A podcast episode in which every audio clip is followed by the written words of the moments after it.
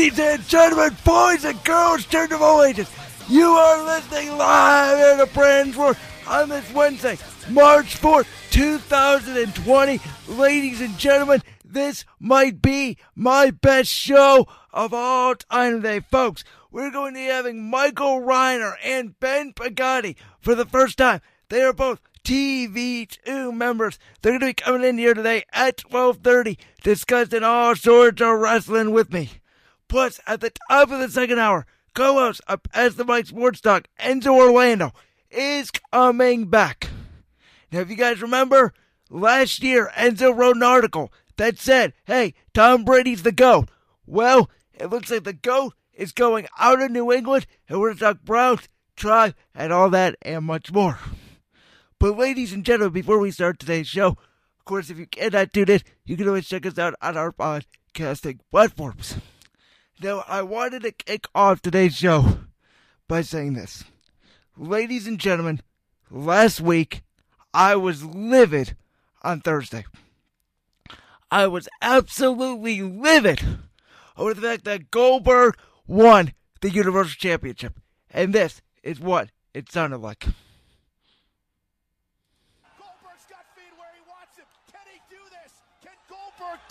He can't. He can't. He will. Jackhammer. Cover by Goldberg. Shoulders down. He did it. Ladies and gentlemen, when Goldberg pinned The Fiend and became the new Universal Champion, I was ticked off, as I said. I was livid. I was angry. Why? Because I told you guys what I believed was the perfect WrestleMania storyline. Was The Fiend as Universal Champion versus John Cena, and then you could do Roman Reigns versus Goldberg without the championship. However, and again, Ben and Mike know this, and we're going to be talking more about this in about a half hour, but in our group chat, man, I was livid. I was like, man, how could The Fiend lose this part-timer? Are you serious? These Saudi Arabian shows, it's all a money grab. Folks, I got to tell you, I was a victim of the internet on Thursday. I even tweeted out on my @RealBWord account, I said, BSRWF is better booked than WWE. Because I was that upset, because my thinking was, who in the heck could beat The Fiend? I didn't think The Fiend should take a pinfall that early. Now, I'm not even mad that The Fiend lost the Universal Championship. I'm into the fact that Goldberg, who is a part-timer, who really didn't even perform that jackhammer move particularly well, beat The Fiend and became the new Universal Champion. However, I will say this. After what happened this past Friday night, live on SmackDown on Fox, I think I'm starting to warm up to the idea. Here's what happened when Goldberg came out to address the WWE Universe on SmackDown on Friday. Ladies and gentlemen,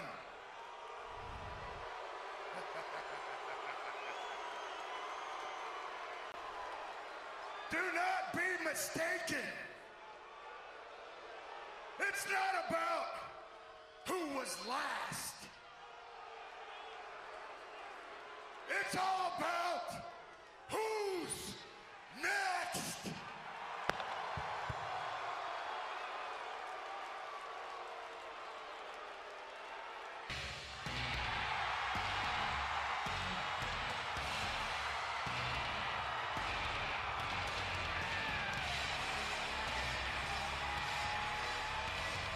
I'm next.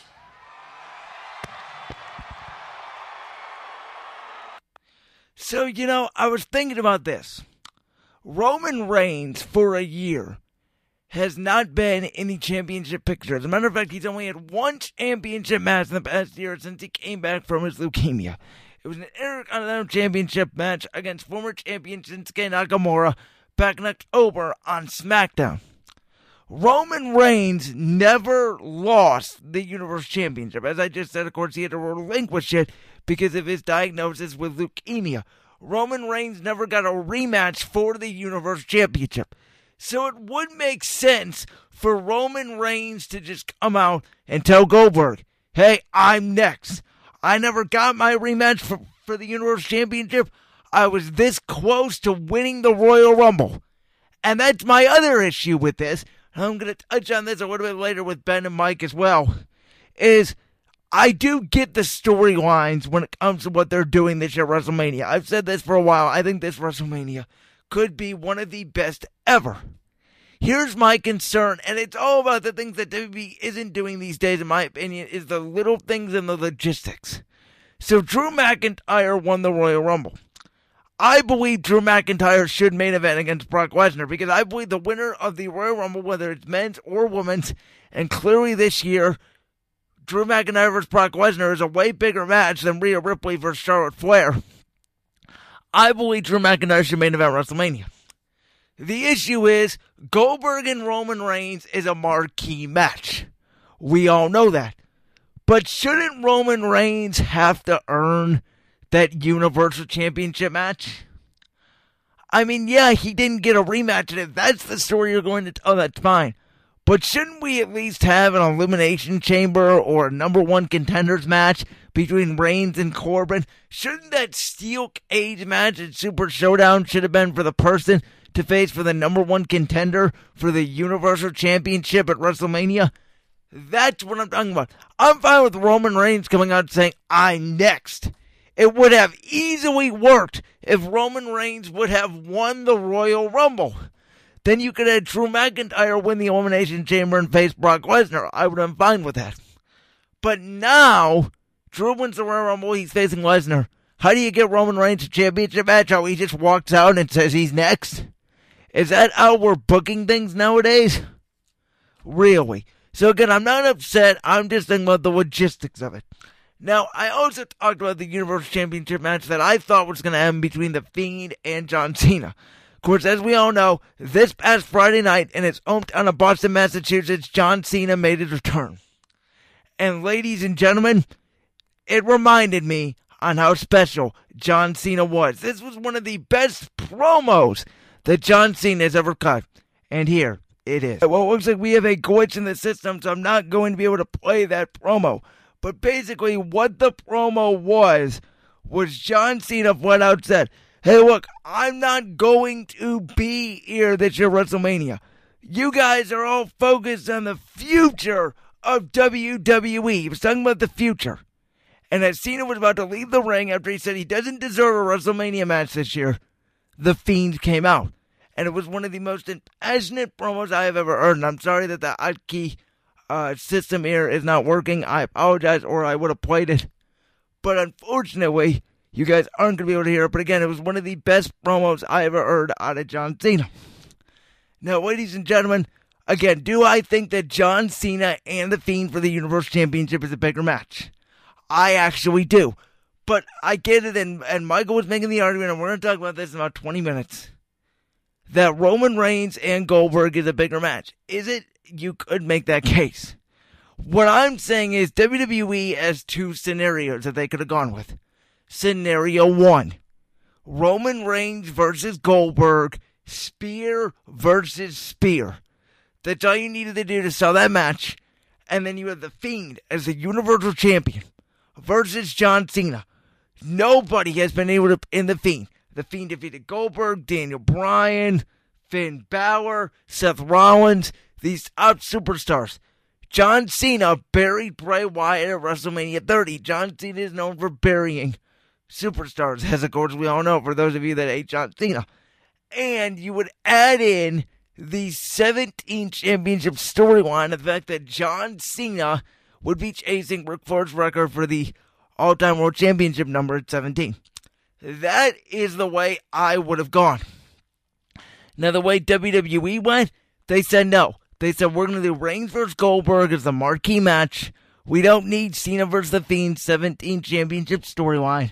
We just need the fact that The Fiend is the future of WWE. And I truly do believe that. Do I think The Fiend is buried? I thought so on Thursday. I don't think so anymore. It's called overreacting, and I apologize for that, folks. I do that sometimes. Because wrestling, unlike other sports, you could say football and basketball and baseball to a degree, but wrestling is one of those sports where you get very emotional in the moment. You see a booking decision, and you go, oh, my God, that was the stupidest thing ever. You know, in football, usually when a guy makes a boneheaded play, it's a boneheaded play, or in basketball or baseball. In wrestling, we see a boneheaded booking, and we're like, this is the worst thing ever, without seeing what other storylines they have in plan. I've seen people this past week say that Ricochet is buried. Ricochet is not buried. I'm telling you that. I know Paul Heyman likes him. Ricochet is not buried. I'm not a particular fan of Ricochet, but he is not buried. Let's not be quick anymore, folks. And again, I'm guilty of this, and I'm going to try to stop doing this. Let's stop being guilty of when one guy loses saying he's buried. Because he's not buried. The fact is, The Fiend is moving on to a new storyline. I said this a couple months ago, when me and Mike were together in October. I said, does The Fiend really need the Universal Championship? And my answer was no, but of course they put the championship on him. So my one worry always was, how are they going to get the championship off The Fiend? Personally, I would have waited till next year's SummerSlam. I'm talking SummerSlam 2021. Because I think The Fiend is that strong that he could have carried the Universal Championship for that long. But the matter is now, he is no longer the Universal Champion. And was I upset by it again Thursday? Yes, I was. But at the end of the day, I think it might be okay. And I'm going to talk about that with Mike and Ben in about 15 minutes. Really quickly, though, I do want to transition to this. So it is rumored that over the next week, Tom Brady is potentially going to leave New England. And folks, now you guys know this. I'm a Philadelphia Eagles fan. And you would expect that I would say, oh man, I want Tom Brady gone. Folks, listen, I have faced Tom Brady in 2 Super Bowls. Those were the 2 most fun games in my life. One time I lost, one time I won. I've always said this. We always think that dynasties are bad for sports. But are they really bad for sports? I mean, think about it. We watch New England. Why? Because we want to see them lose. But we also watch New England because they're great. When you watch football, you learn a lot from New England. You learn, hey, it's not based off this guy. It's based on matchups. So, you know, I really do believe that Tom Brady's leaving New England, and to me it's going to be sad and it's going to be a mistake. I've said this before. I believe the Tom Brady-Bill Belichick relationship is 50-50 mutual. I don't believe, oh, Bill Belichick deserves 80% of the credit, or Tom Brady deserves 75% of the credit. No, it's 50-50. Because if you think about it, early on in Tom Brady's career, was he a game manager? Yes, much like Russell Wilson was early in his career. Then Brady got paid, and then he had to carry the team. And then they got Randy Moss, and that offense was explosive. Then Brady carried them for about 4 or 5 years. And then, you know, you think about the Atlanta Super Bowl. Brady was down 28-3. Yeah, New England needed to make stops, but Brady also needed to score points. You think about my Eagles Super Bowl, Super Bowl 52. Brady put up 33 points. That's a lot in the Super Bowl. Brady put up 33 points and lost because Bill Belichick's defense couldn't get one stop. Then you think about Super Bowl 53. Bill Belichick's defense only gave up 3 points. All he needed from Tom, just give me one touchdown and we win the game. Again, it is a mutual benefit. But I do believe this. I believe that 2 years ago, Bill Belichick wanted to move off Tom Brady for Jimmy Garoppolo. Now, would I have done it? No. Do I understand why he would? Yes. Because traditionally, we want to move off older players. And Belichick has always been good at, hey, this guy a year early, I'm going to move off him. But Tom Brady is different. And the NFL, though, is changing. You got to admit, Tom Brady right now looks like a dinosaur, much like Phillip Rivers does. Why? Because they're not mobile. And in today's NFL, do you want somebody that can move? Yes, because offensive line is deteriorating. But also, think about this, guys. New England last year, they had that quote-unquote historic defense that I'm not going to call historic because in big games against big teams, they really struggled for the most part. Think about that last game against Miami in the regular season.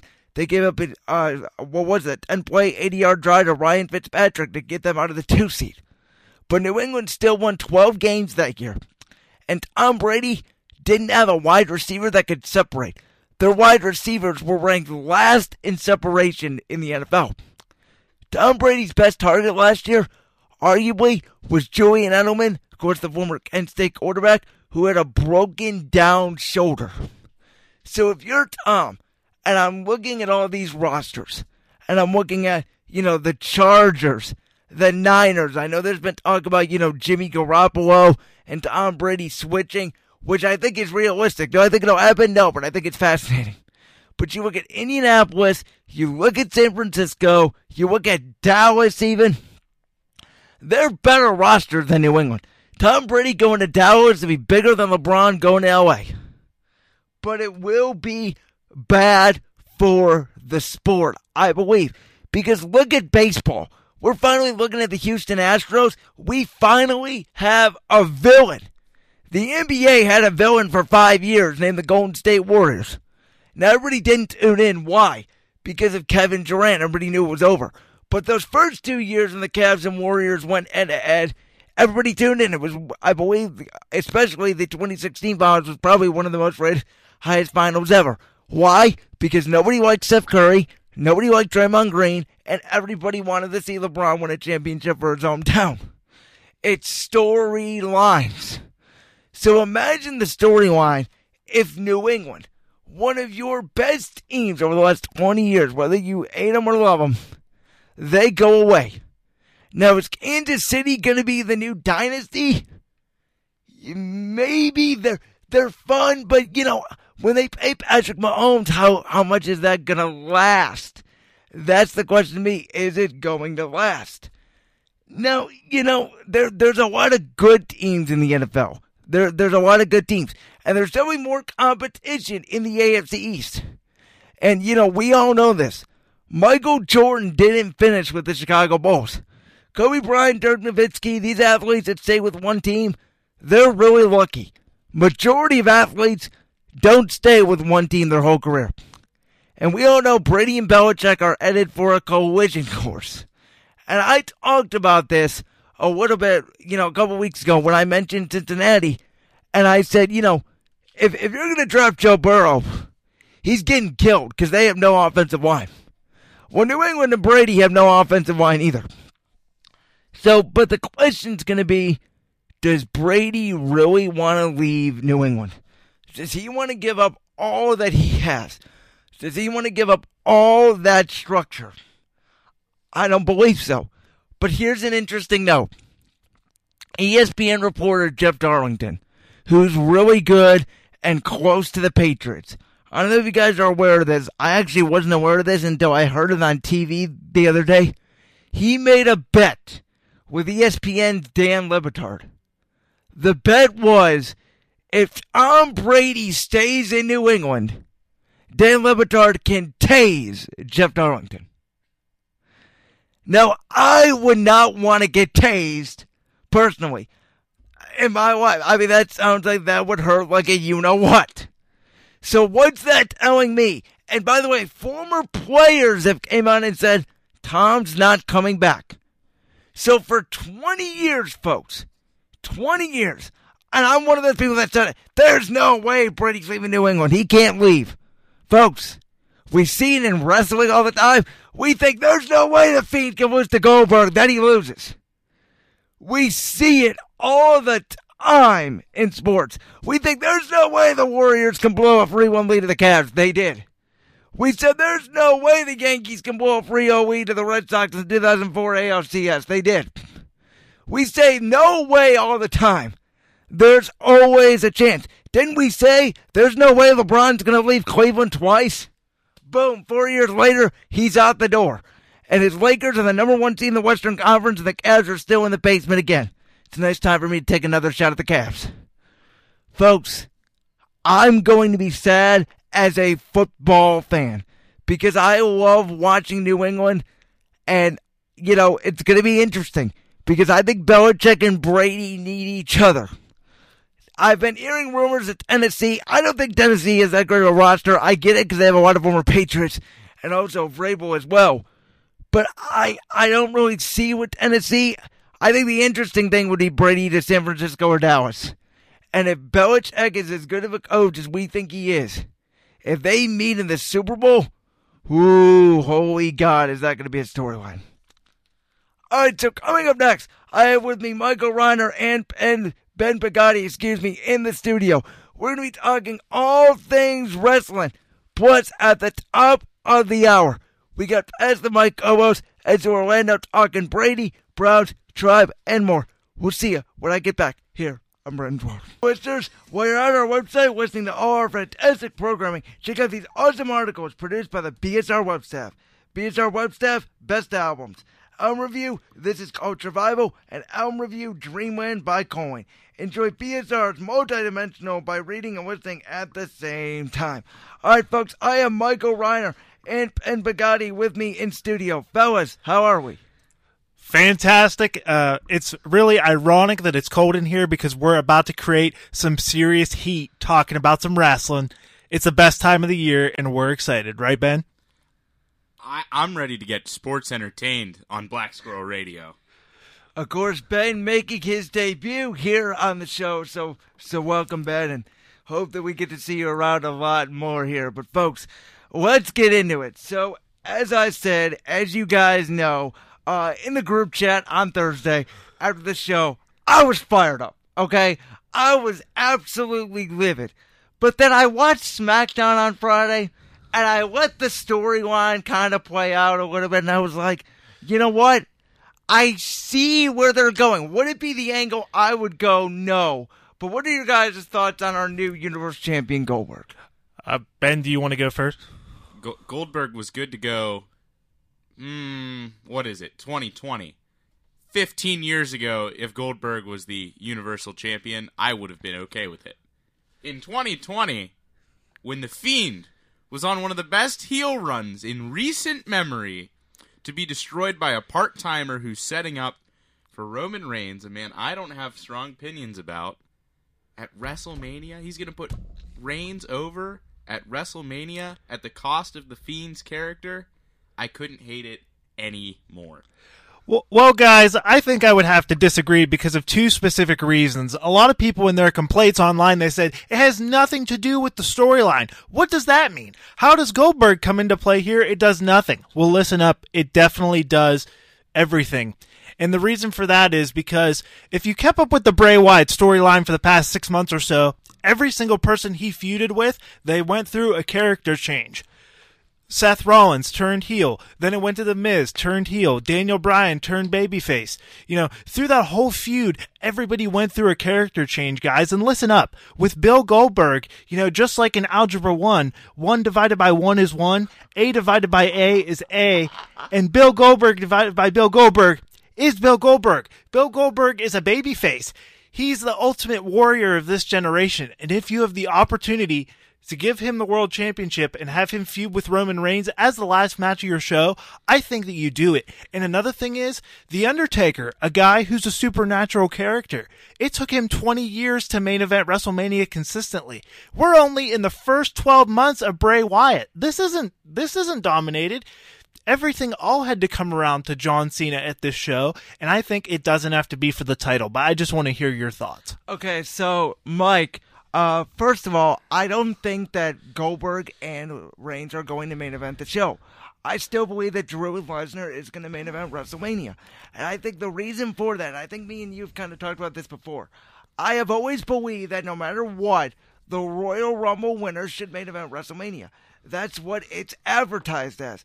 The Royal Rumble winner gets the main event shot at WrestleMania. And I think the way they've been building this, because if you think about it, this WrestleMania is going to be a long night, right? Is it Goldberg and Roman Reigns? To me, it's almost going to be a Lesnar and Roman situation from a couple years ago, where by midnight, The crowd's going to be bored, and that match may not last long. It may only be a 5-minute match where I think McIntyre and Lesnar could put on a good match, because I think McIntyre is one of those guys that Lesnar wants to work with. Lesnar against Drew McIntyre reminds me of a very similar situation. I think about the first time Brock Lesnar fought somebody who is a very athletic person. First time he wrestled someone very athletic. Seth Rollins versus Cena versus Lesnar at the Royal Rumble in, I believe, 2015 or 2016. 2015. And I feel like Seth Rollins and Drew McIntyre are two very similar types of wrestlers. Now, Drew McIntyre's a bigger guy overall, but Lesnar and Rollins always put on some pretty solid matches. I think Drew McIntyre is a better wrestler than Seth Rollins is. I think Seth Rollins also has the character arc that Drew McIntyre hasn't completely got, but I think when it comes to terms of a wrestling match, they have the Royal Rumble to build off. They don't need him to have a huge character. They have, well, Drew McIntyre won the Royal Rumble. What else does he need to do? Now he's up against Lesnar. I'm excited for that to be a big event, but I don't think it'll be the main event because I know how this company works. Think about other people who have won the Royal Rumble. Did they go on to main event WrestleMania? When Sheamus won the Royal Rumble in 2012, I believe, right? Him and Daniel Bryan was the first match of the card. I'm just saying, they don't have to put them as the main event. They say it, but we know the reality of it. But I think the difference is, real quick, and then I'll let you jump in, Mike. The difference of that is, Rock and Cena was clearly bigger than Daniel Bryan and Sheamus. I agree. I don't think Roman Reigns and Goldberg is that much bigger than McIntyre and Lesnar. I agree. Bill Goldberg, you said he was the ultimate warrior, Mike. You said he was the ultimate warrior of this generation. Bill Goldberg was the Bill Goldberg of the Ruthless Aggression era. Not whatever you want to call this today. All right? It's just not. The network era, whatever people have been calling it, whatever. I like your arguments here, and I like Drew McIntyre's build here. I just think, you know, this is an agreement with Fox. This is an agreement with national networks here, and whether we like it or not, it's not Drew McIntyre, it's not Bray Wyatt. They don't bring the casual fan in around WrestleMania season. This is the big time, and you need to bring in a legend, a Hall of Famer like Bill Goldberg, and you need to make that the main event of the show. It would work because it is a short match. A lot of the time we have complaints of, you know, that match was too long and everybody was so exhausted at the end of the show. I think that at the end of the day, it's going to get heat because people don't understand the ramifications of what happened. And at the end of the day, you know, that's a bigger match. Goldberg and Roman Reigns is a bigger match. They decided to not put it on Super Showdown because of it, and I think that was the whole plan all along. And, yeah, but I mean, as far as Drew McIntyre and Brock Lesnar goes, I'm excited for this match, but what I'm excited for is what they do after. If they decide to put the belt on Drew, who are they going to make his opponents? I'm really excited for this build-up and what happens after, guys. Real quick, who do you think it is? Who do I think is going to win? Takes on McIntyre. If McIntyre wins, who's there for McIntyre? Who's there for McIntyre to face? Well, that's a tough one. I definitely don't want to see Baron Corbin again. That would be awful. I mean, that was really what broke down Seth Rollins' whole trajectory was that. Maybe, you know, somebody like Buddy Murphy or somebody like Seth Rollins. I mean, I think Seth Rollins has to be first, but wouldn't it be a coup if they put Murphy in there or if they put Kevin Owens in there? I think it would be cool to see Kevin Owens maybe turn back heel because I think that the Kevin Owens babyface turn only has so much legs. I think you've got to clearly develop faces and heels for Raw to make the summer interesting. So let me ask you guys, because I was thinking about this, what about AJ Styles? Because there's not, you know, after AJ faces Taker at WrestleMania, which I'm expecting Taker to win that match, there's not a lot. AJ can look strong in that match and still lose and still move on to the WWE Championship. Because right now, there's not a lot of big contenders on Raw, and there's not a lot more that I think AJ could do. I think Rollins and Murphy and AOP, they're all still kind of stuck in this storyline. Will it end at WrestleMania? Probably, but they're still stuck in this faction where AJ, even though he's with the OC, he has really nothing to do right now. It's why he's facing The Undertaker at WrestleMania. So why not? I don't believe we've ever seen AJ and McIntyre in WWE. Why not do it? Why not that be your Money in the Bank WWE Championship match? I totally agree there, but another thing I just thought of, McIntyre's old tag team partner, Dolph Ziggler, that kind of blew up at last year's Rumble, and nobody ever really discussed it. It was a steel cage match, and then it was a Royal Rumble finish, and nobody ever discussed it. I like that idea about AJ Styles at Money in the Bank, but then you've got to have Ziggler in there as a buffer, because I think that would be a lot of fun. Well, what do you think, Ben? Go on, Ben. I think Ziggler will always bring a great talent. I think the crowds always love Dolph Ziggler, but do you want to throw him in a main event all of a sudden? I mean, I don't know. I think you have to go a different character arc with him than what we're used to, and I think there's nothing better than a heel Dolph Ziggler as a champion. I get that Drew McIntyre is, if he gets the title, I'm expecting he is. I think everybody is at this point. I don't think it's going to be that short of a run. You know, usually face champions have the shorter runs, but I think they kind of let him go for a little bit because this is his first world title run. Dolph Ziggler's had one in the past. Styles had a really long one in the past for a face. And so I think he just kind of keeps going for a little bit. I say he holds on to it at least till SummerSlam before we jump into maybe Dolph Ziggler coming in at that point. I don't think it's going to be an immediate overturn. See, now, I am in the minority right now. I actually think Lesnar's going to retain. I don't think they put the title on McIntyre yet. And I thought about it. It's because this past Monday on Raw, McIntyre looked really, really strong. We have never seen a guy jump Lesnar like that early on in their feud. It's always Lesnar attacking first. Now McIntyre has attacked first. And so usually, and this is the pattern that I've noticed, it's not always true, but what I find is usually the guy that hits first actually loses the match. And I think that, you know, we talked about it. There's not a lot of heels on Raw. You can make a case for maybe Randy Orton and McIntyre. Obviously, Randy's on a roll right now. But I think Lesnar could face, you know, a guy like Kevin Owens. If you want to keep the Kevin Owens face thing going, you could have him face Brock Lesnar. We also need to figure out, are they going to do a superstar shakeup? Are they going to do another drought right after WrestleMania? Because we just had one in October. So right now, I'm looking at it as just the guys on Raw, and I think, to be honest, McIntyre's really good, but McIntyre can still take the title away, maybe at SummerSlam or somewhere else. He doesn't. I don't think necessarily McIntyre has to win the title here. I'm with you here, Brandon. Honestly, I'm not really concerned with what happens at WrestleMania. I'm worried about what happens in the months that follows, and I like your idea about Brock Lesnar and Kevin Owens. People have been talking about that for 5 years. I'd like to see it. I think they need to stay away from a superstar shakeup because at this point it's kind of ludicrous to keep doing them every half year or so. I think when it comes to WrestleMania, I think McIntyre does walk away. I think he's champion until at least SummerSlam. But at the same exact time, Raw needs to make somebody heel. And I don't know if that happens the night after Mania. Maybe something happens at Mania. Who knows what's going to happen? I think the rated RKO match that we're going to get, I think that's going to be a lot of fun. But after that's over, Edge is going to go in one direction and Orton's going to go in another. So maybe Orton's ready to turn around directly after Mania and go at Money in the Bank.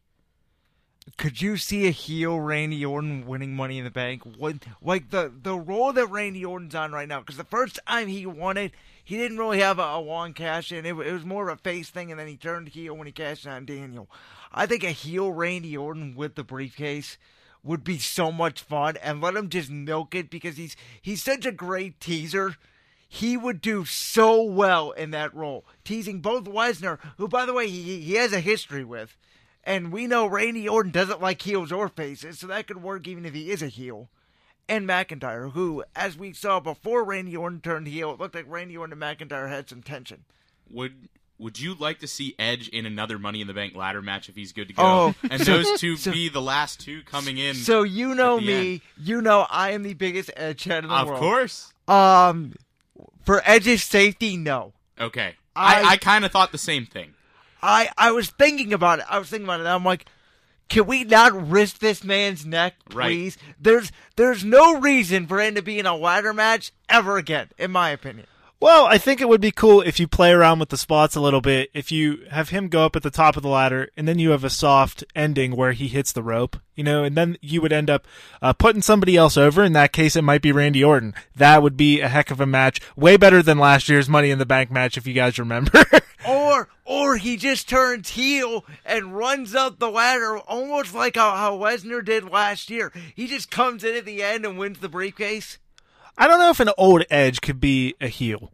I don't know if that could work unless it's with the right guy. He's still got the character, though. He's still got that meanness in him. I think it could work. He's got the character, but I think at this point right now, the fans want to enjoy having Edge back, and I think they want to enjoy having Edge to root for. If he's a heel, who knows who they put him up against. If it's going to be a great match, if he can perform to a great match, we'll find out at WrestleMania. And I think he looked good at the Royal Rumble for, you know, not being in a ring for he looked great years. For not being in the ring for 9 years. Exactly. But we're saying, okay, Money in the Bank, they can work him in spots. The fans are going to love seeing Edge in a ladder match. People will buy it who haven't watched in a long time because they hear, oh, Edge, who I used to love watching in ladder matches as a kid, I can swing $9.99 for 1 month of watching Edge again. And they're not going to make him do anything ludicrous. They're going to work with the spots, and it's going to look like he's doing something crazy, but it's not going to do anything crazy at all. They have good enough writers to do something like that. I totally agree. And also with the different feuds, I'm excited to see where Edge goes after this. You have so many different opponents that you could pair him up with in the coming months. You could have Kevin Owens, a Canada-born guy, going up against his idol and Edge. You know, you could have Adam Cole and him feud once Adam Cole gets up to the main roster. There's so many possibilities. I don't know. We have more time to talk about this leading up to WrestleMania, but I think there's more matches in Edge. The guy signed a 3-year deal. There's so many young guys that were on the roster that weren't there 8-9 years ago, and this is the time to pull the trigger on those matches. So, speaking of writing and booking, you two are big fans of All Elite Wrestling and NXT. I particularly do not like that style of wrestling. I know you guys think I'm crazy. So what is it that draws you guys to the AEW NXT style versus the main roster WWE style that most fans, I guess, enjoy? It's something new. It's something so new. And that's why the main card, you know, your typical Raw and SmackDown every single week has just gotten so boring and drawn out is because it's the same characters looping back around every single year, and it seems like either Rollins or Reigns is in the main event for the last, 6 years now? At least it's not as repetitive as Cena being in there. Seriously. But what else is underneath him? You're starting to develop Ricochet. It took you finally, you know, this long to get to Drew McIntyre. You had to completely redevelop Bray Wyatt, and that got exciting, but you had like a 7-year stale period with him, okay? It's kind of the same thing, routinely. Whether or not Kevin Owens is a face or a heel, whether or not The Miz is a face or a heel, whether or not anybody cares what else is going on, whether or not Baron Corbin still sucks, but he's a great heel because everybody hates him, and it's what it should be. It's still boring. It's like stale bread that's been left in Mike's pantry for 6 months in between every single AEW pay-per-view that we like to watch. AEW's wrestlers that I have always enjoyed watching finally in a U.S. market that I don't have to, you know, get a Veep and watch in my room on my laptop. I can finally just turn on TNT, and I'm ready to watch Kenny Omega and Adam Page. Adam Page is my favorite wrestler in the whole world. And then NXT, sure, it's still under Vince McMahon's big brand, especially now that he's in charge. But at the same time, you get to see these different characters that you would never, ever see succeed on a main roster. Okay? Velveteen Dream is so much fun. We've been talking about him for a year. This guy dresses up like Prince, and he's one of the best wrestlers I've ever seen. That doesn't succeed on the main card. Think about people like Adam Rose, okay? Adam Rose was so much fun to watch. He finally gets up. Nobody could stand him. Sami Zayn. Everybody was so excited for him. Him and Cesaro put on the best matches I had ever seen in NXT. They both got up, and like it just kind of fell flat. Tyler Breeze. Who didn't love Tyler Breeze, all right? He was the biggest jerk in the world. He walked around with a selfie stick. He got up to the main roster, and the casual fan said, I don't get it. And then he just kind of died. He was a good wrestler. He was a good character. But the main card is where these underused talents go to die. I don't know. I think that's a little bit extreme, Ben, but I totally agree with Ben's in-ring portion of it. But as far as Wednesday nights and Wednesday in general for me, Wednesday as a fan is when I feel inspired, gentlemen. And it's not just because of what happens from 8 to 10 on USA Network and TNT. It's about what happens throughout the day. It's about the spirit of competition. You have WWE After the Bell competing with AEW's new podcast. They both drop on Thursday. And then you have all these different avenues for digital content on YouTube from both brands. On YouTube, you have all the things that the Elite are doing that prep up these shows. On NXT side, you have Triple H doing his Facebook Lives after every takeover to give people recaps. I just think that's what adds to it. Combine that with tons of young talent, infuse with, 35, 40-year-old guys that you wouldn't even think would be 35 or 40-year-old guys on NXT and AEW. Who would have thought Kenny Omega is 36? Keith Lee is 35. These guys are talented at what they do in the digital platforms throughout the entire day, not just from 8 to 10, help them in all aspects of their characters and what they do on television. I think my biggest draw to AEW especially is they are so unafraid to do anything that Vince McMahon is afraid to pull the card on, afraid to pull the trigger, whether or not it's Cody Rhodes jumping off the moonsault, whether or not you're having triple threat falls count anywhere matches where you're seeing half your opponents get thumbtacks put in their mouth and then thrown up against a wall, okay? It's fun. It's hard to watch. But if you're a wrestling fan and you want to see something crazy happen that you've never seen before, AEW is not afraid to go there because they give the fans what they want. They have the wrestlers that the fans want to see. They have the characters the fans want to see. And it's just fun. And everybody believes in it because it's a different it's an alternative. That is the biggest thing. You know why people listen to alternative music? Because it's different than what's on the radio. It's what they want to hear, and it's not mainstream, but it's what they want. Right? Same goes for pro wrestling. Everybody can turn on Raw and SmackDown, but you're going to have the same story arcs forever, and it just loops around every single year. Okay, we know SummerSlam's in August, Survivor Series, Thanksgiving weekend. You have the Rumble in January, you have Mania in April and March, and then it's just back to the drawing board and how's it going to loop around next year. Every single Wednesday on AEW, I have no idea what's going to happen. I don't know what direction they're going to go in. They only have a few pay-per-views every single year, and it's always a great build-up.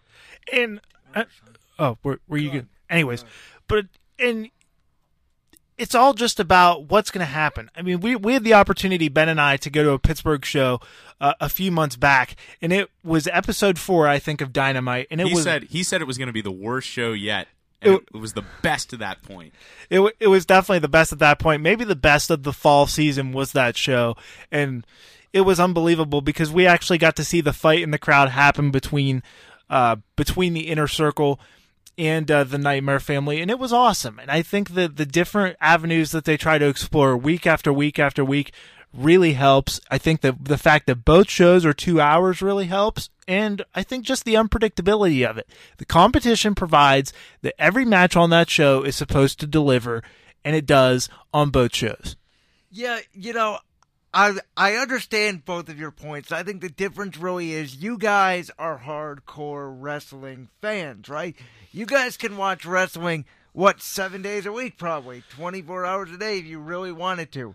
That's not me, okay? I am a person that can only watch so much. I can only watch 1 to 2, at max 3 days most of wrestling. And I just feel like that, you watch Raw, you watch SmackDown, you watch NXT, you watch AEW. And I know I mentioned this. I don't watch Raw and SmackDown. Not often. See, and that's the thing. You guys don't, and I do. So I get exhausted by the time Wednesday comes, because to me it's too much wrestling. I get that. There was a point when the network first started, okay, and I think Main Event was on ION Television, yeah, and they had so much stuff going on. It seemed exhausting. Raw just switched to 3 hours, yep, which is still crazy. I can't believe they're still doing it to this point. But if you're just watching the main roster, you have 5 hours worth of content every single week, and that's too much. Well, I think the different avenues for other content present themselves. There's tons of promotions out there on YouTube, that kind of a thing. You've got the NWA. You've got MLW down there in Florida with Court Bauer. You have all these different promotions that now have the ability to move forward. And what's going to happen with WWE? They're going to create more talent, more programming to filter that out. And unfortunately, there's so many hours of wrestling that I think people get tired of it and people complain. But I think what people need to realize is that wrestling is a business.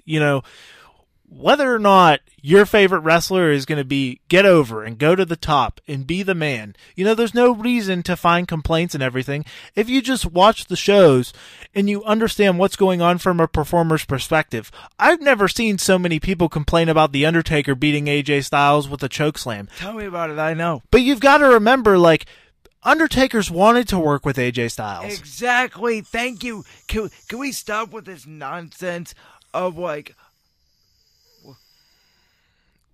of just people complaining just for the sake of complaining. The Undertaker is, the, by and large, probably the greatest of all time as far as longevity and characters and suspense. I get goosebumps just watching him go to the ring. Exactly. Can we just stop with this nonsense of people complaining about every little thing? It's like, oh, one guy loses, like Ricochet loses to Brock Lesnar. He's buried.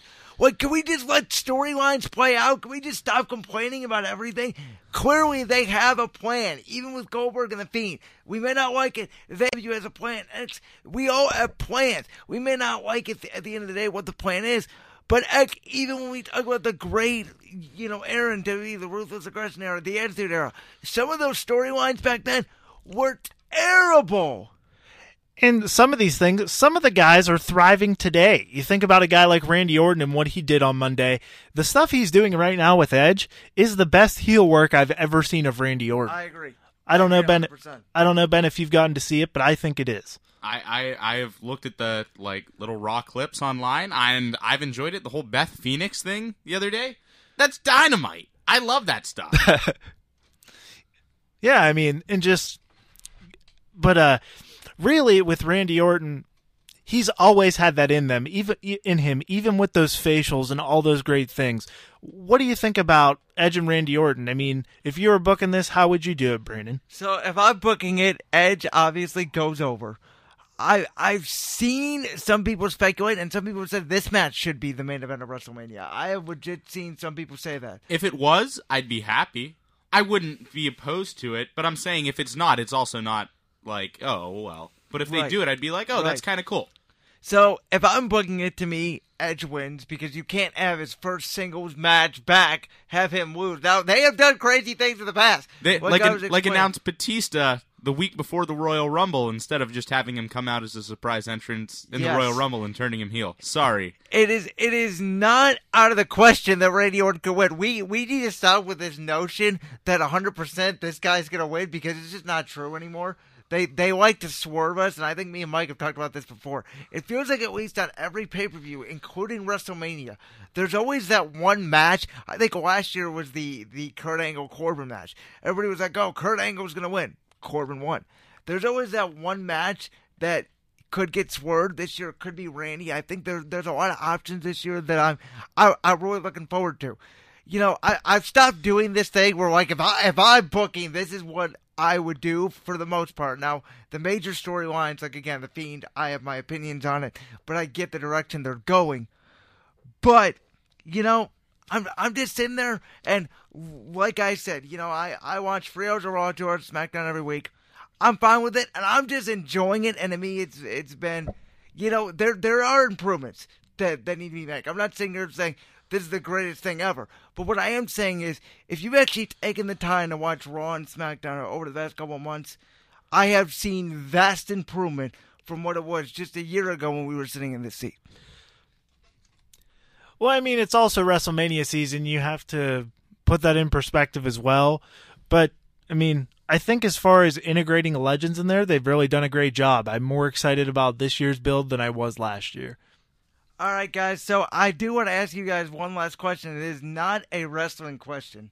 So you guys are obviously Steelers fans.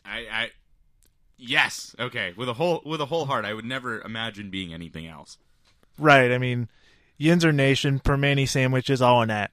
So, you know, when you guys hear the talk about Brady leaving New England, obviously the Patriots have been your guys' biggest obstacle on your way to the Super Bowl. When you guys hear that, your thoughts are, yay, he's gone, we might have a chance? Or, like, what are your thoughts when you think of Brady leaving New England? Brady is leaving at a point where the Steelers are not guaranteed an AFC North once every at least 3 years now. We don't know what's going to happen when Big Ben comes back. I think it'll be fine. I'm curious to see how Juju plays, but I think the Ravens are the lock for the next 2 or 3 years in the AFC North. And that means the Steelers have a tougher hill to climb, which means do they even get to the point where they have to worry about the Patriots anymore? I don't think so. I personally think Brady is going to Vegas. I think he's going to go there. Who knows what happens? I know a lot of people are saying maybe he's going to go to the Niners and get Jimmy G in, which is starting to get serious talk, which is the biggest Bill Belichick move ever, that he sent Garoppolo off, got him Super Bowl, geez, oh man. Super Bowl experience. Experience, that's the word. I never even thought about that, Ben. You're completely right. It's almost like... the evil empire. It's a WWE heel turn. It is, almost, absolutely. We're just like, yo, I'm going to send you to this place. It's like when the NBA team does at the trade deadline when they want somebody back. They go, we're going to send you here for half a year so we can compete for a championship. This is like the plot of the movie Draft Day when they trade everybody away and then that's how they get it at the end. Yep. I think Brady is gone. I don't think he's going back to New England, but I don't think the Steelers are ever going to have to worry about facing them because I just don't think, they're at the end of Big Ben's career. He's got 2 more years. I don't think they get back to the AFC Championship. Who knows if they even make the playoffs? I don't even think they have a run at winning the AFC North. I think they'll be consistent, maybe get a wild card in one of these last 2 years. I don't think they'll ever have to worry about the Patriots in this era. So, Mike, from a Steelers perspective, go ahead. Well, I think that at the end of the day, you've got to look at it as how good can this young defense get for the Pittsburgh Steelers? You have Minkah Fitzpatrick, you have Devin Bush. Those two guys were acquired with the trade from Antonio Brown. And Antonio Brown has done nothing since that trade. I personally believe that the Steelers can stop Lamar Jackson because typically when you have that great rookie year, you go through a slump, and maybe Lamar Jackson could go through that slump.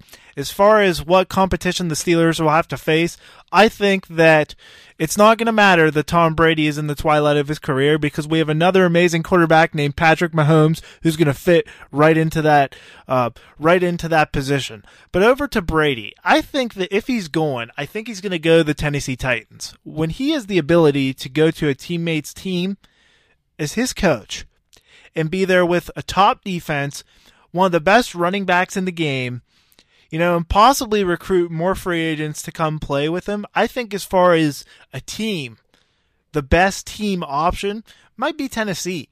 Obviously, the 49ers are in that conversation, but a lot would have to be done for that to happen.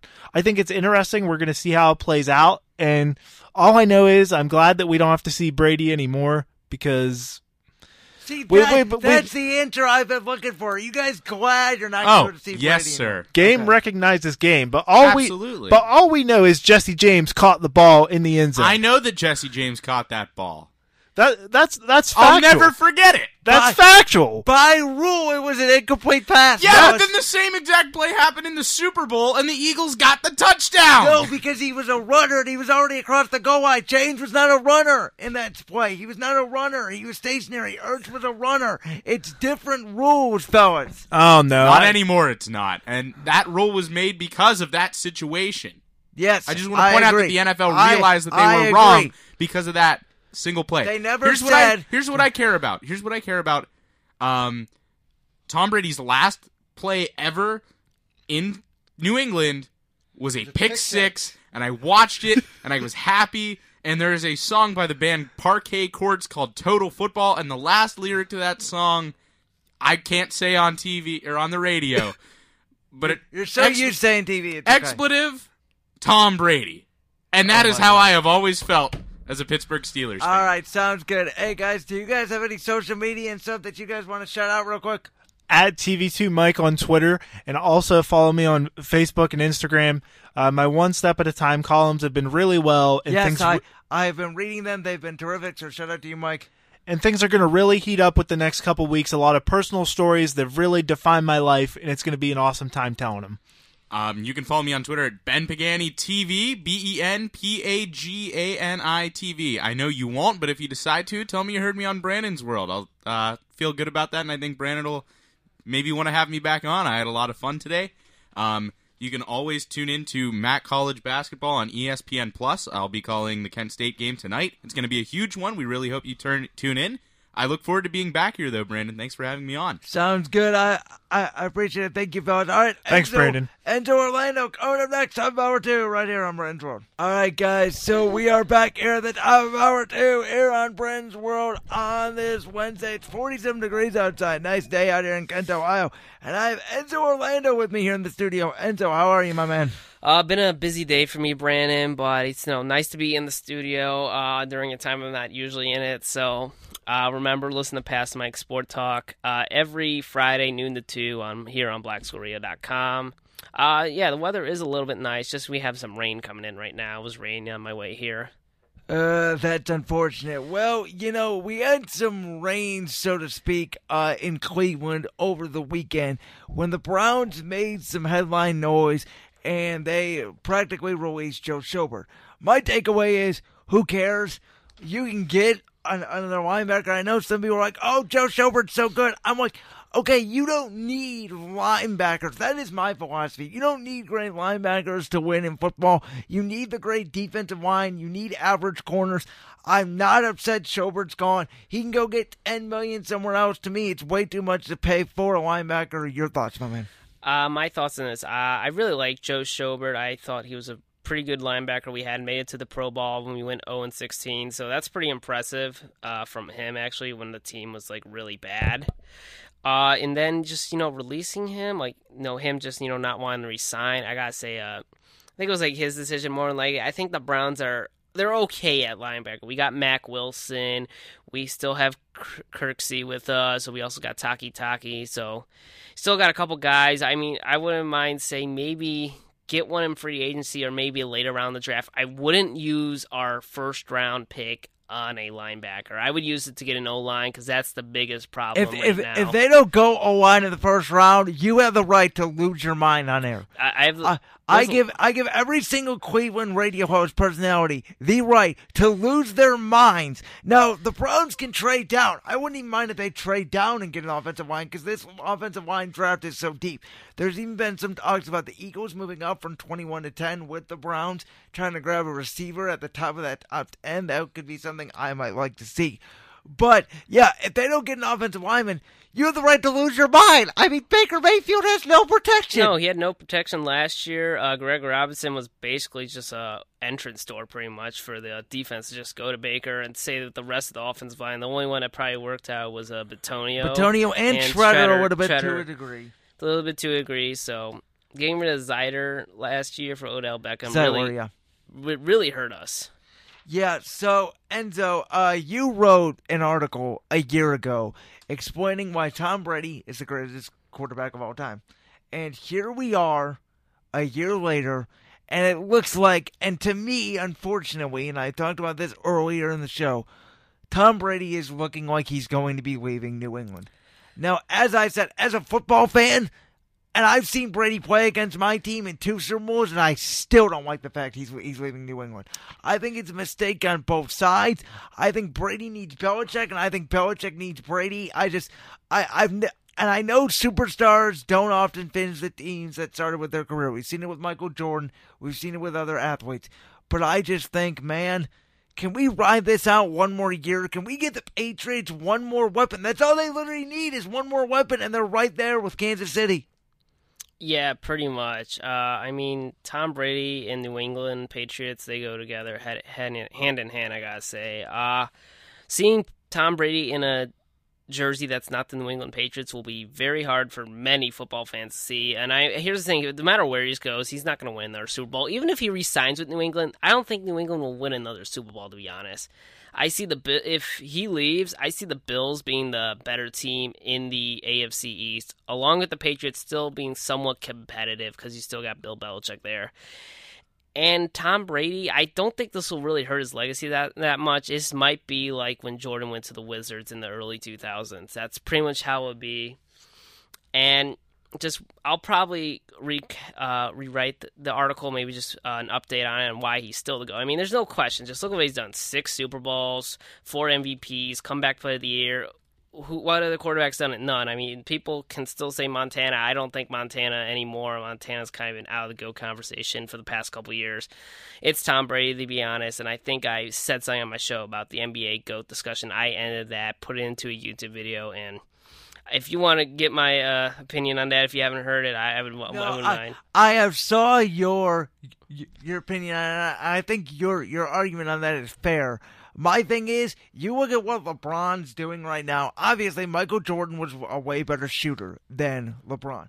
But LeBron's overall game, to me, eclipses anybody in the history of basketball. What he's doing, he's averaging 10 assists at age 35 as a point forward, leading the #1 seeded Lakers. And for people that forget, last year at this time, we were talking post-NBA trade deadline, the Lakers possibly trading LeBron. That's how much of a mess this team was. Now they're the #1 seed, and they're right there to compete for a championship. That, to me, is GOAT. GOAT, GOAT. 100% agree with you there. The Lakers are back. I think I said it in like October. They're going to go win the championship. It was even before what happened with Kobe Bryant. Now, I don't think that they are going to win the championship, and I'll tell you why. I think when you get into a 7-game series with the Clippers, and as deep as the Clippers are, I think it's going to be tough for LeBron for 7 games. I think that series will go 7 games. I think, yeah, I agree. It will go 7 games. I think it'll be tough for him because they're going to throw Leonard, they're going to throw Paul George, and Marcus Morris and Patrick Beverly. And I don't trust Anthony Davis. I never out-trust Anthony Davis. Anthony Davis is one of these quote-unquote superstars that doesn't have a superstar backbone. There is a difference between an A-plus talent like LeBron and an A-plus talent like AD who doesn't know how to win. And that's where I worry with the Lakers because other than AD, I'm sorry, I have to admit this. I am out on Kyle Kuzma. I don't like Kyle Kuzma. I would have traded him at the deadline. Without LeBron or AD, they're unwatchable. They can't score. Yeah, pretty much. I mean, the Lakers might not have depth, but then I got to remember, you have LeBron James on your team, and LeBron not being in the playoffs last year was very strange for many of us to watch because LeBron's been in the playoffs for like over 10 straight seasons. And again, you're joking yourself. He's on a mission right now, and we all know LeBron can do a one-man show on a team without help. We've seen him do it with the Cavs multiple times. Yeah, but again, by the time he got to the finals, it wore himself out, and I'm going to make this point too. You're joking yourself if you legitimately thought the Raptors deserved that championship last year. The Raptors got the two most lucky breaks I've ever seen in the history of the playoffs. The one was the Leonard shot he hit over Joel Embiid in Game 7. True. And the second one was, are you kidding me? Kevin Durant and Klay Thompson both got hurt? You really think that Toronto team deserved that championship? No. Now, did Golden State deserve it in 2015? No. But they won it. Why? Because they were the more healthier team. And I think down the stretch, bench depth is going to matter. And the Clippers have it more. And, I'm not – if I have a team in the East, I'm not afraid of Milwaukee either because I don't trust Giannis. Yeah. So this is going to get real interesting. This is going to be fun basketball down the stretch here, man. I mean, I've been hearing things about the way the Clippers have been playing now that they might not even make it to the Western Conference Finals. I've seen predictions of them getting eliminated in the That's what everybody said about the Cavs. Remember they said that about the Cavs for 4 years? Well, especially the last year with LeBron. I think the last year with LeBron they did. When they were the 4 seed, and everybody said they might not beat Indiana. It took us 7 games, but we beat Indiana. Then we swept Toronto. And then that Boston series, I think we all forget how good Boston was that year. Without Kyrie and Gordon Hayward. And Jason Tatum, I said it last week, Jason Tatum, I'm sorry, my eye test to me, that guy is a superstar. I agree. Tatum is definitely a superstar. He's a baller. He balls hard, I tell you that. So, to me, Boston... And we talked about this a little bit. We said, Boston, they don't have the pieces. I think we could admit we were both wrong on that. Because now Tatum's a superstar. I was always wrong on that. I will say that. I think Boston has a legit chance to beat Milwaukee. I know I told you a couple weeks ago I didn't think it was possible. I'm seeing Jason Tatum. Boston can beat Milwaukee. And they could beat him in 6. It wouldn't even have to take 7. Because this is what you do. You build a wall around Giannis, who's not a great passer. Oh, Chris. Not a great shooter. I don't think Giannis is a great shooter at all. Right, and Chris Middleton. Who gives a rip about Chris Middleton? He's not good. This narrative now in the NBA that these guys are making $28 million are good. Otto Porter's making almost as much as Chris Middleton. Are you kidding me? No. Folks, the NBA market is ripped up. It's destroyed. The fact that Chris Middleton's making money, yeah, he's making money. Is he a great second option? No. At best, he's a third option, and that's what's going to bring Milwaukee down.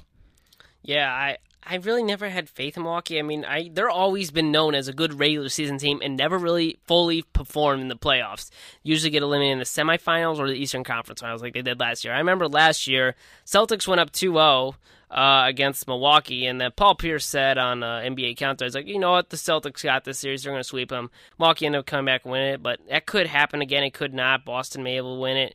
I would love to see a Lakers-Celtics finals because, you know, those have always been classics. The last time they met was in 2010. Lakers ended up winning that one. So good rivalry, and I'm just been pulling for the Lakers. I've been paying attention more to the Lakers than the Cavs because just don't get me started with the Cavs. I know getting J.B. Bickerstaff has been a big help, but this team's really going nowhere this season. They're already focused on the draft. They don't even care how they end because that organization is something else, and along with all the other Cleveland I agree. All right, so let's switch to the team that you are wearing on your sweatshirt. So I believe that the Indians are the best well-run team in Cleveland, and People can give stuff to Dolan all they want. They can say he's cheap and all that. But here's my thing, Enzo. The Indians are a good team. Now, I have to say, obviously the Class A injury is going to hurt. They're going to need to bolster up that bullpen. But this Indians team, they're not a bad team. And this notion that, oh, we need to pay Francisco Lindor now because the Milwaukee Brewers just paid Yelich. All that money. They paid $200 million for Christian Yelich and Brewers in the same market as Cleveland. But again, it questions us. But again, Lindor is going to be at least $300 around that. And if you're going to pay Lindor that money, you're going to have to make sacrifices elsewhere. And baseball is not a superstar sport. And you really want to be stuck 3 years from now. Let's say they paid Lindor today. 3 years from now, I guarantee you the Indians would be in last place in the American League Central. I almost guarantee it. Because you're going to get stuck. Look at the Tigers and look at the Royals. They paid all that money for Miguel Cabrera and all those superstars. Where are they at now? In the basement. 3 years ago, remember, 2016, the Tigers were right there with the Indians for the AL Central. Now, they might be the worst team in baseball. Why? Because they paid a fat contract to everybody that doesn't deserve it. Nobody deserves a fat contract. Except for maybe Mike Trout, who's the best player in baseball. Agree, but I think the reason why, I mean, the Dolans, I wouldn't say like they're the best owners in baseball, but I would say they're the best in Cleveland. But it's really not saying much if you're competing with Dan Gilbert and Jimmy Haslam. Gilbert, yes, helped out in 2016 when the Cavs were on that championship run and all the other times with LeBron when it came to paying players. Jimmy Haslam, who knows what he's been doing. He's been having this team for 8 years, and it's been a clown show like it has been for the past 20. So who knows what Haslam's doing? Who knows what the Browns are doing? But I think what the Dolans are with them being cheap, it just bugs the fans that you're not going to keep probably a player who actually wants to stay here, too, his whole career. He doesn't want to be like, oh, I'm going to leave like a couple others. But he also said, I'm not taking a discount. Yeah, I mean, there's no way. He's a superstar. So, well, he's like, probably like the next Derek Jeter, I have to say. So there is somewhat of a Dak Prescott element here, if you think about it, because the Cowboys want him to take a discount. They want him to stay. And in baseball, we don't have a franchise tag. If there was a franchise tag in baseball, Lindor would be getting in 2 years. He's not getting it. And if you let him go on the open market, he's going to go to a big market team. It's more than likely New York, Boston, L.A., or any of those big cities. So, again, as much as we love Lindor and as much as a lot of fans don't like the enjoy him comment by Dolan, I'm sorry, folks, enjoy him because he's right. In 2 years, Francisco Lindor is walking out that door. And I'm not going to be mad about it because this is the reality we're in with baseball. And the Indians have a solid team. And you know what? When Lindor leaves, they do have a lot of prospects, a lot of shortstop prospects that could be up and coming. They're not going to be as good as Lindor because nobody can replace him. But the Indians, to me, won't fall off the map as much as they would if they had, because that's what it would be. I mean, literally, I think whenever Lindor or Jose Ramirez leaves, it just means that we kind of wasted a time where we had a chance to win a World Series. We were so close in 2016. 2017, every Indians fan thought we had Boston in the bag. I believed it, too. And 2017 was the year. I think we thought it was the year because we looked at the Royals did. They lost in 2014 in Game 7 to the Giants, and then came back in 2015 and won it. And we thought the Indians were going to do the same thing. So the 2016 year was the good team that went on that ride. 2017 was actually a better team than 2016. Yeah, I agree. We just ran into that Yankee wall, man. It was just Corey Kluber wasn't pitching his best. Yep. He was actually kind of hurt, actually. We found out later, which it wasn't good news. Didn't know why in that Game 5, in the elimination game, that Francona went with Kluber instead of Bauer, because Bauer pitched great that game one. Bauer pitched Game 4, remember? You know what? Maybe I forgot. Bauer pitched Game 4. So, but Okay, so the point on this year's team, I think the Indians should be the favorite to win the AL Central. Will they? I'm not sure. But I do like their pitching more than Minnesota and Chicago. And I do like their lineup, at least to the point where their pitching can balance it out. They might need to add a bat here or there.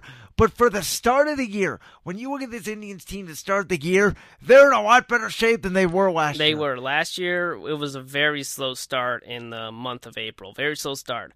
Coming up this year, I feel good about them more than I did last year. It's just last year we just ran into so many injuries, and that's why we were unable to win. And then we ran out of gas division at the end because we used all of our young guys. And I'll give the outfield as an example. Oh, we didn't pay Yasiel Puig. Yes, but we still have Reyes. You have we got Luplo. We signed Domingo Santana. You got Domingo Santana. You got the Shields. You got Greg Allen. You got Bradley Zimmer will be in that mix. There's a lot of young talent in the outfield, and you can platoon Reyes or Jake Bowers. I was forgot about Jake Bowers. Jake Bowers is still there. And then people are somewhat mad about the Kluber trade. Yeah, you still have Savali, Clevenger, Carrasco, Bieber, Plezak, Plutko. Like, even though we made these trades and didn't sign these guys, the Indians have a lot of talent. And it's just going to be about, can Terry Francona, who I still believe is the best manager in baseball, can he put this together? And I think the Indians have a real shot to at least compete this year. I think they compete. I think the Twins and the Indians will be fighting for the top of the AL Central the whole entire season because the Twins made some big moves, like getting Josh Donaldson, which is a big game changer for us. So the Twins are going to have a really competitive offense to go against if you're pitching against them. But I think we can win the Central and take it back. When it comes to playoff time, we all know New York is going to be tough. Who knows who's going to come out of the West? So a lot of people don't. I don't think the Astros are going to come out. So to me, the Yankees are the only obstacle because this is what I'm anticipating.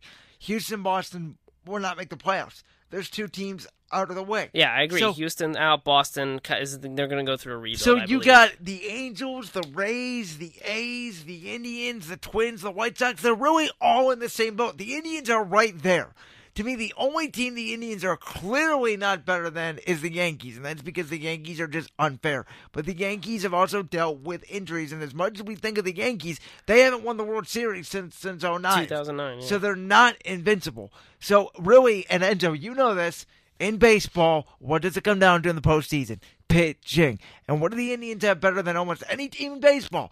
Pitching. And if their lineup can at least be decent, if they can score anywhere between 3.5 and 4.5 runs per game, this team has a chance. I will speak it into existence.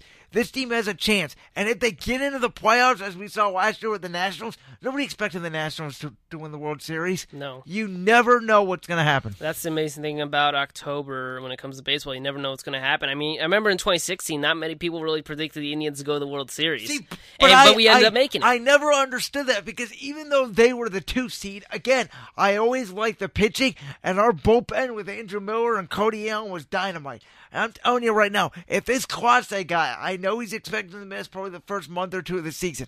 If he gets back healthy, if he can be the setup man to Brad Hand, and then you have Whitgren and those other guys behind him, this bullpen could be locked down. I'm dead serious. Clase is a young right-handed Aroldis Chapman. If he is healthy, boy, this team, folks, can we stop complaining just because you're mad about the Dolans and Lindor? Look at the team you have. This team hasn't even sold out opening day tickets. Oh. I know. I'm going to opening day, and I had mentioned on my show last week that opening day tickets are still not sold out. Well, first of all, you got them in. March 26th, Cleveland, Ohio, Indians and Tigers. No, well, what was the scheduling behind that? That is stupid. They should have put one. It's also a 1 o'clock game. Like, what the heck is that about? Pretty much. When I go down Thursday, it's going to be like me attending a Browns game pretty much. Yeah. 1 o'clock game Thursday, I'm on spring break, so I'll have like a lot of fun, but I don't know if it's going to be completely sold out. Maybe last minute they might get sold out or something, but opening day is like more like a holiday when it comes to baseball compared to any other sport. So question really quickly, do you think that the opening day ticket sales are more based off the fans' displeasure of Dolans and Lindor, or do you think it's just based off the timing? Because I really think it's more based off timing. I think it's timing, too. I pretty much think it's timing. No one wants to sit out in the cold the whole time and the snow or who knows what we get in March. Like, this weather's going to be weird. It's going to be warm this Sunday, then it's going to go back to rain. Then it's going to be warm, maybe snow. I mean, the weather is unpredictable in Cleveland, Ohio in the month of March and April, I got to say, too. I think Major League Baseball should shorten the season by 10 games. 162. But they're not going to because it's money. It's all money. And it's the reason why, and your co-host Sean Fitzgerald is working on an article about MLB implementing a salary cap. I am helping him edit it. Again, I've already told Sean this. It's a great idea, and I'm happy he's running the article. But at the end of the day, it's not going to happen because it's money, and the big market teams aren't going to go for it, and that's why baseball's in flux. That's why, spoiler, in about 5 minutes, I'm going to be doing my top 10 players in sports that have the it factor. Mike Trout's not on there. There's nobody in baseball that's on there to me. No. Because baseball isn't marketed. It's not really. You realize why the NBA and the NFL have been doing so much better than baseball because you know what? The players are able to market themselves. You see it a lot in the NBA. You also see it in the NFL, too. These players are out getting sponsorships. You see more NFL and NBA players on your TV, on social media, interacting with fans, doing all these nonprofit organizations and stuff, helping out. I'm not saying baseball does that, but they do. But they don't do a good job as well. I mean, how many people in the world really know who Mike Trout is? I mean, really, you can ask someone. They might not even know who Mike Trout is and who's the best player in baseball right now. You can also say about Francisco Lindor, you know, when LeBron was here. LeBron was, of course, getting all the marketing. And then when LeBron left, people like saying, oh, Lindor should be like the face of the city. And then Baker Mayfield comes. But he's not. He's not. He's not the face of the city. And by the way, neither is Baker right now. Cleveland doesn't have a face of the city right now. I mean, we got a lot of big Odell, Jarvis. We got a lot of big names, but nobody has the cachet that LeBron does. I'm going to tell you something. The Saints and New Orleans, they have Drew Brees. I can make the argument right now. He's not the face of the city. Zion is. You know why? Because the NBA ratings were down until what happened? Zion appeared. Now they're back up because stars and it factor matter. That's a preview in about 3 minutes on this show. So, Enzo, I just want to say, man, it was fun today. Fun to get you in the studio. I usually don't bring guests back this soon, but obviously there were some topics today that I know me and you agree on that we had to hit, man. So appreciate you coming by. All right, thanks, Brandon. Love being on your show, and remember tune in to Pass the Mic every Friday noon to 2 on BlackSquirrel.com. Plus, we have a big announcement coming out tomorrow in about 24 hours. So be sure to follow Pass_the_Mic on Twitter and on Instagram too at Pass the Mic Sports Talk. Huge announcement coming tomorrow in about 24 hours. So make sure you got your social media right because it's going to be big. And especially for you, Kent State students, you'll really want to listen in on our show on Friday. Again, Enzo Orlando, co-host Pass the Mic Sports Talk with Sean Fitzgerald every Friday from noon to 2 right here on BlackSquirrelRadio.com. Thank you, Enzo, for joining us. We'll be right back here on Brand's World.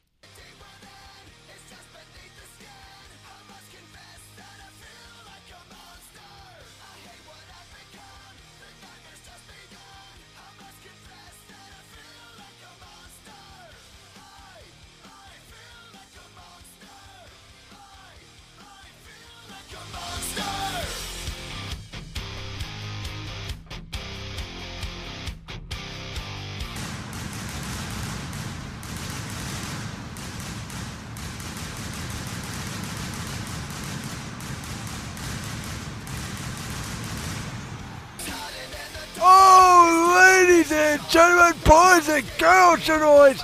You are listening live here to the bottom part of hour number 2.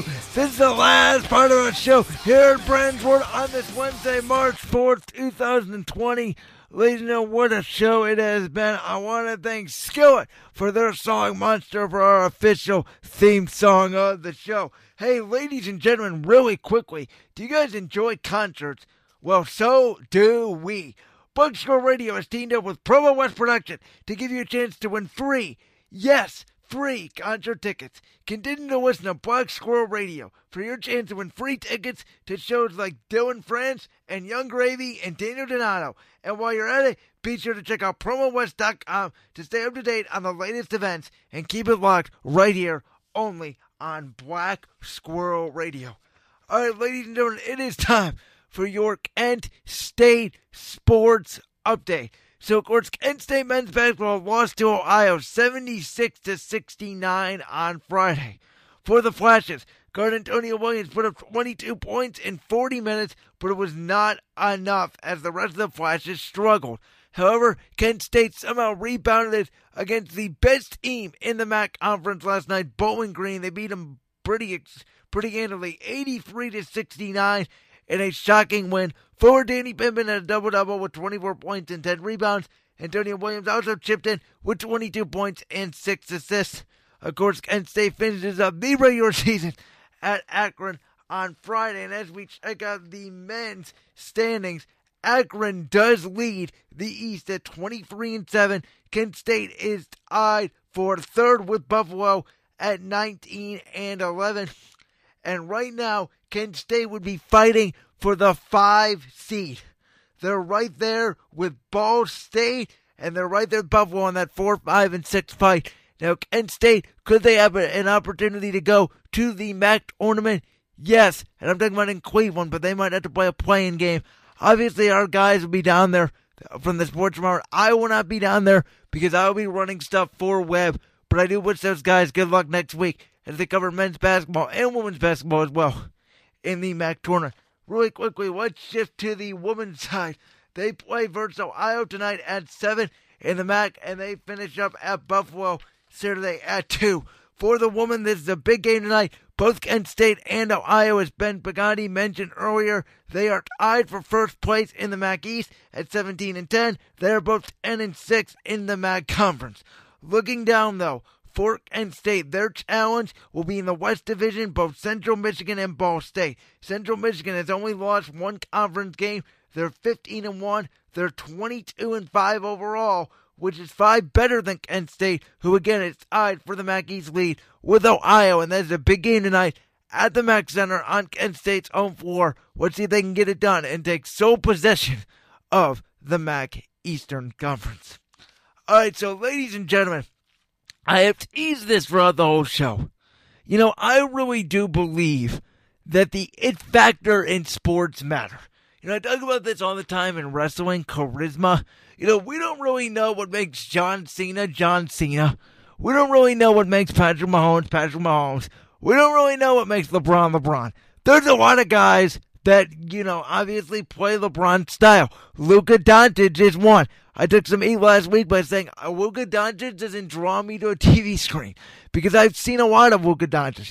He's a scorer, he's a rebounder, he's an assister. He's a great player, but he doesn't give me that awe. Like Giannis Antetokounmpo doesn't give me that awe that I have to turn on my TV. To me, I've seen too much of him. There's something about LeBron. There's something that makes LeBron extra special. The passes that I know nobody can make. Luka makes shots I know people can make. I've seen Trae Young before. His name is Steph Curry.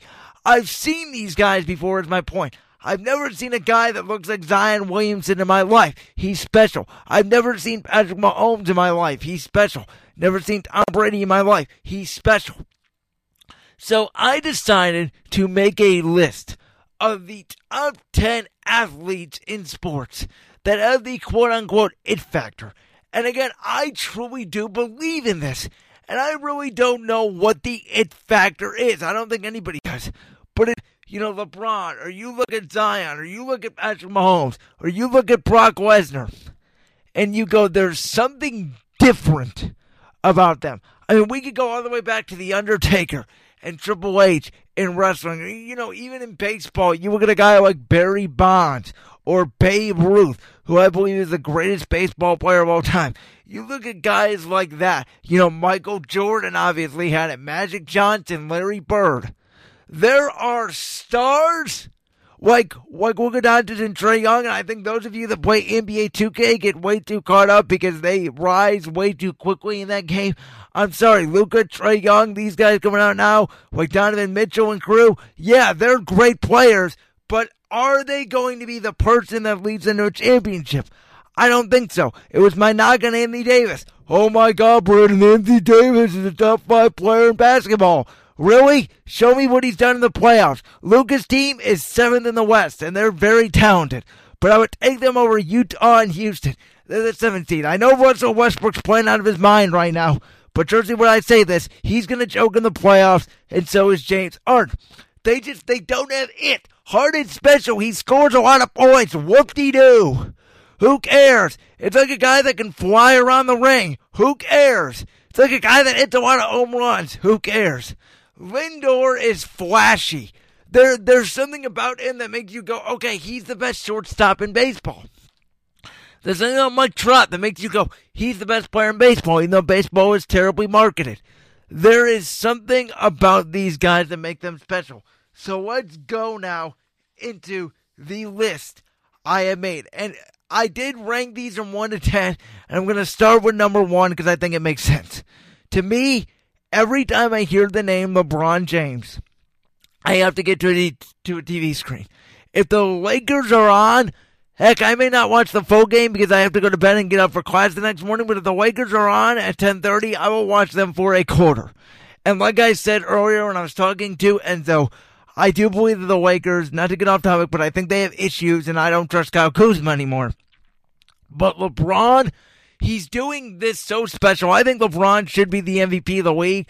I mean, he's averaging 10 assists as a point forward at age 35. Michael Jordan was not a great passer. Giannis isn't a great passer. Ben Simmons is probably as close to LeBron as we can get it. Ben Simmons could actually shoot.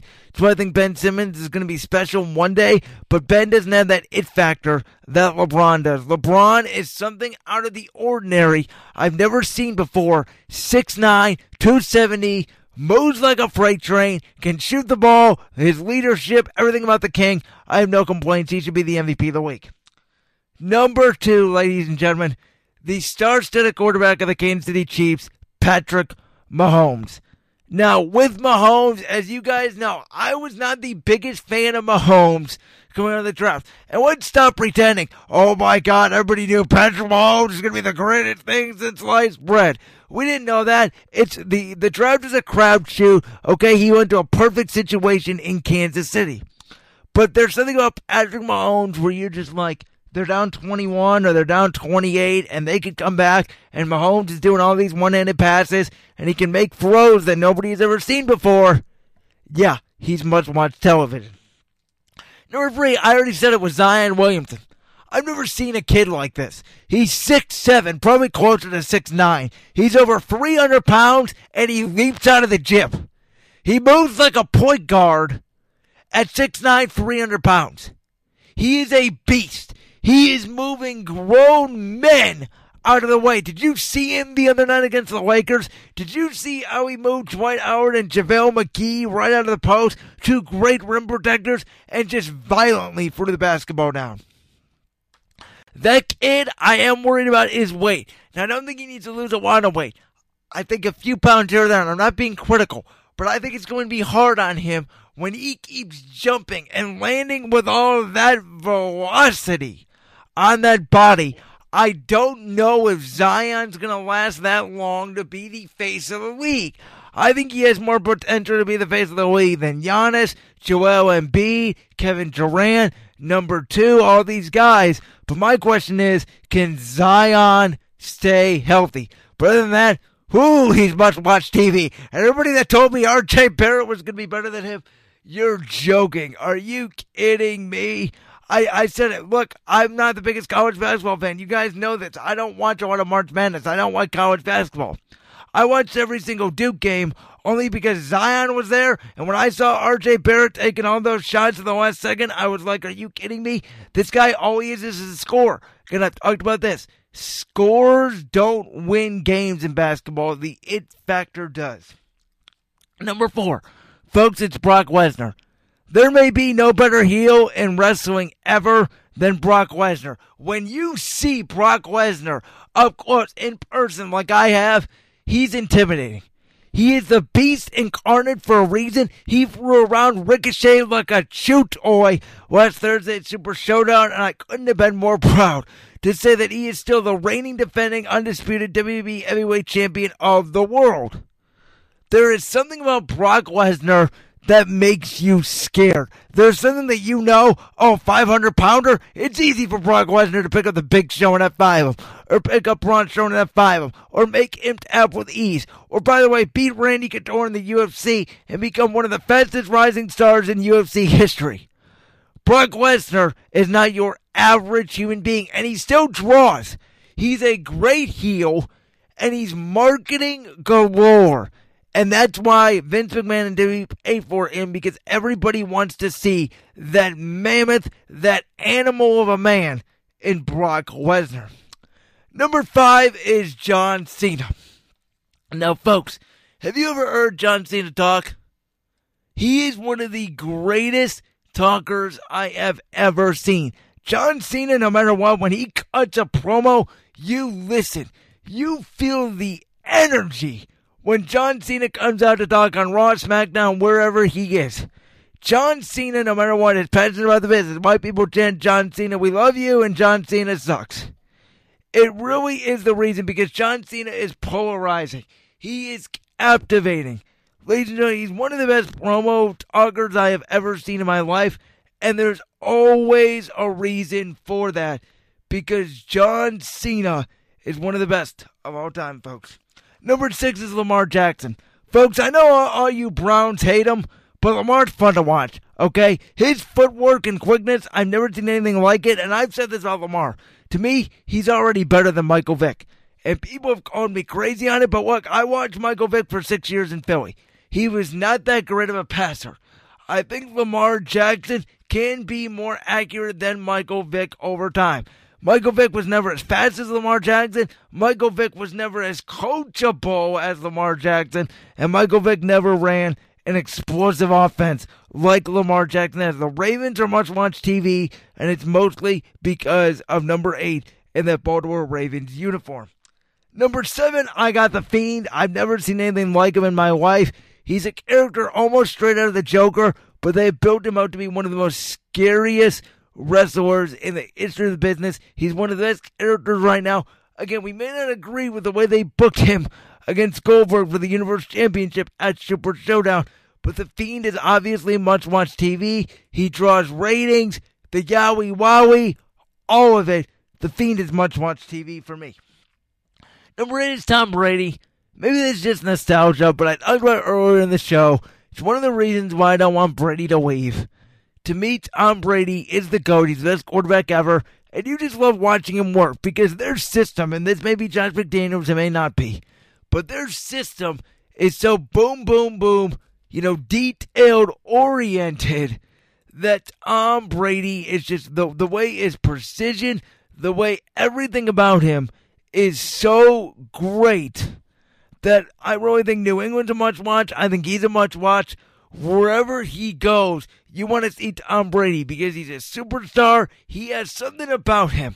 He has the swag. He's got a wife that people really see in a wife who's a supermodel. He's got everything about him. He's got the look. He's got the height. He's got everything about him to make him the great quarterback, and he's great on social media. And there's something about Tom that people just respect. And again, that's the it factor. Number 9 to me is number 2 with the Los Angeles Clippers, Kawhi Leonard. And the only reason why I say this is because he's interesting. Why? Because like Brock Lesnar, Leonard doesn't talk. He really doesn't talk. He just hoops.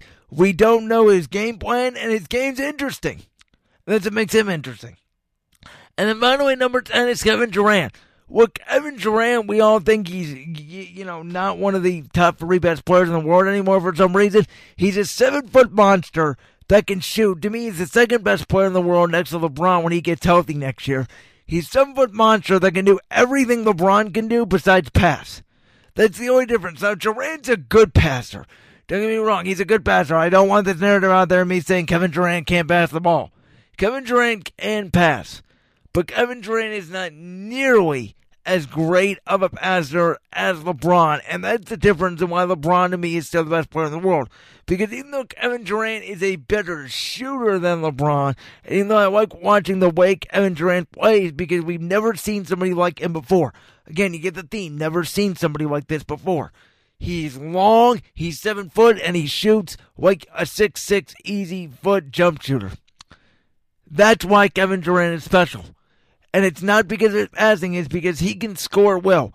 Now, Kawhi Leonard can score at will too, but he's a little bit smaller, and what intrigues me about him is he's great on the defensive end, and again, we never really know what we're going to get from him on a night-to-night basis with the load management. Will he even say something about the teammates? His ah-ha-ha laugh, people like that as well. So, to me, these are your 10 top 10 people that have the it factor right now. And again, this is something that we don't know what it is, but it's something about them that when we see them, we get glued to a TV screen. LeBron, Mahomes, Zion, Lesnar, John Cena, Lamar Jackson, The Fiend, Tom Brady, Kawhi Leonard, and Kevin Durant. That is my top 10. And again, you notice there are no baseball players or hockey players on there because those are the two worst marketing sports. Nobody would know who Mike Trout is here, I believe, if he just casually walked down the street. Mike Trout doesn't draw me to a TV screen. Francisco Lindor doesn't draw me to a TV screen. These baseball guys don't do that. It's more so the game because it's such a team game where some of these quarterbacks in the NFL draw me. Some of these wrestlers now draw me. Not necessarily the young guys, and not necessarily the young guys in the NBA either. Again, John Moran, we've seen him. Trae Young, we've seen him. Luka Doncic, we've seen him. They're all great scorers. They all can shoot threes. Whoop-de-doo. We've never seen something like LeBron. We've never seen something like Kevin Durant. We've never seen something like Kawhi Leonard, and we've never seen something like Zion. So I challenge you guys to do this. Make your own it factor list. See where it lands. Tweet it at me at real_bworld, and let's compare. And that's how we're going to wrap up the show for today. Appreciate all you guys tuning in on today's Brand's World. It was great seeing Ben Pagani and Michael Reiner. I know for the most part Michael has classes on Wednesday. Today was a special exception. So I know we're going to try to record a special podcast sometime with Michael and Ben before or after WrestleMania. But let me just say, man, I felt like today I kind of owed it to you guys. Felt like last week's show was kind of poor to be nice. So I really felt like I needed to bring the energy today. I felt like I have, and make sure you guys tune in. I got something special hopefully lined up for next week, and I can't wait. Next week's going to be a fun week. We should have answers on NFL free agency. We're getting closer to WrestleMania. We're 32 days away from today. And, of course, the MAC tournament and everything going on with March Madness. Those are going to be our three main topics. But, of course, we also have spring training. Baseball's right around the corner. So March is going to be on fire. And I can't wait to spend it with you guys here every Wednesday from noon to 2, right here on Brand's World. With that being said, I am out for the week, and I will see you guys next week. Peace.